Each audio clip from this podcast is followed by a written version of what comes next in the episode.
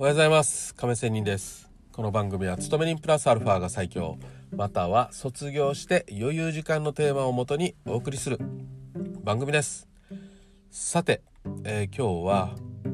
私の生活でのもう今日のある意味反省も含めての話をしたいと思いますが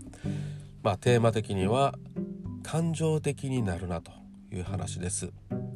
まあこの感情的になるなっていうのはトレードでも同じですし普段の私たち、ね、人間付き合いの生活でも同じですね。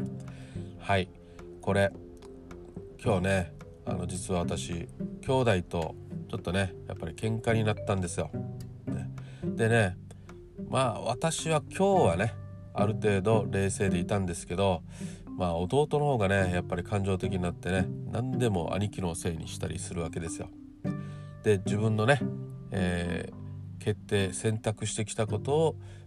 私のせいにしていやそれは違うだろう自分で決定したんだろうというようなことなんですけどまあこれでねあの弟の方はねなかなか受け入れてくれずまあ自分がね、えー、何を言ってるか、まあ、自分でね分かると思いますがまあ私も同じですよ。ね、うー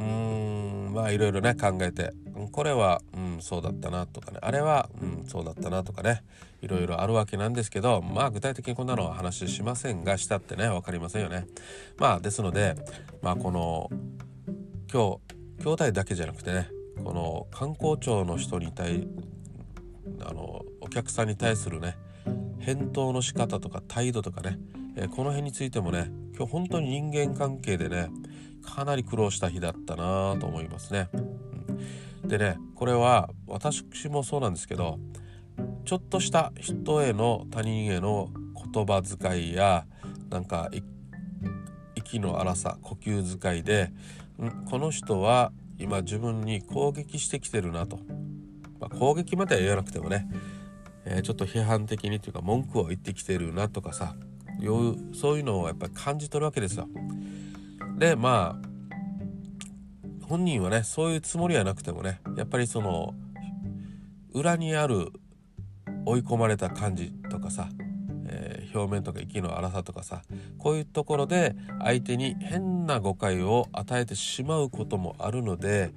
まあこれね人間だからね感情があるっていうのが人間なので仕方がないことでもありますがまあやっぱりね一旦あの家族だろうと兄弟だろうと親だろうとね、同じですねいくら親だから確かに他人よりはね親や兄弟自分のことあなたのことを知ってると分かっていると思いますけどまたね兄弟家族だからこそさらにね他人よりも悪化するということだってあります。ね、ですのでやっぱりいくら家族だろうと兄弟だろうが言ってはいけない言葉っていうのもありますしそういう態度ではいけないだろうと思いますし、ね、結局家族のためにやっていることがまあまた結局という言葉使いますけど結局家族のためになっていないと。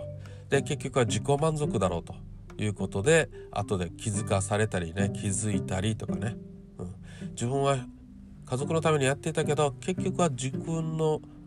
ね、やりたいことを人に強制したり強いてるだけじゃないかということを気づくことだってあるしね、そういうつもりじゃないのにそう結果になっているとかさそういうことにがそうそうよくありますありました私もね。ですのでまあ本当にね気をつけないといけないよなというところです。特に他人に対してはいろいろそれが仕事ではね、えー、苦情になったりね自分の評判を落としたりすることにもなりますしまあねそれでもいいよっていう人はいるかもしれませんがまあその辺もねやっぱりその人がどう受け止めて自分のねちょっとした失敗を次のものに生かすかっていうのはその人次第ですよね。うん、まあねちゃんと自己分析してねやっぱりどうせのマイナスだったらねそのマイナスをプラスに変える思考の方がいいんじゃないかなと思います。まあこれこうやって喋ってて自分自身に言い聞かせてることなんですけども、えー、まあ人の接す人と接する時には感情的にならずに、まあ、冷静に話し合いができたらいいよねという話で今日は終わりたいと思います。なんだか、えー、取り留めのない話だったかもしれませんけどまあ話をしてみましたということで今日は終わりたいと思いますまた明日 See you!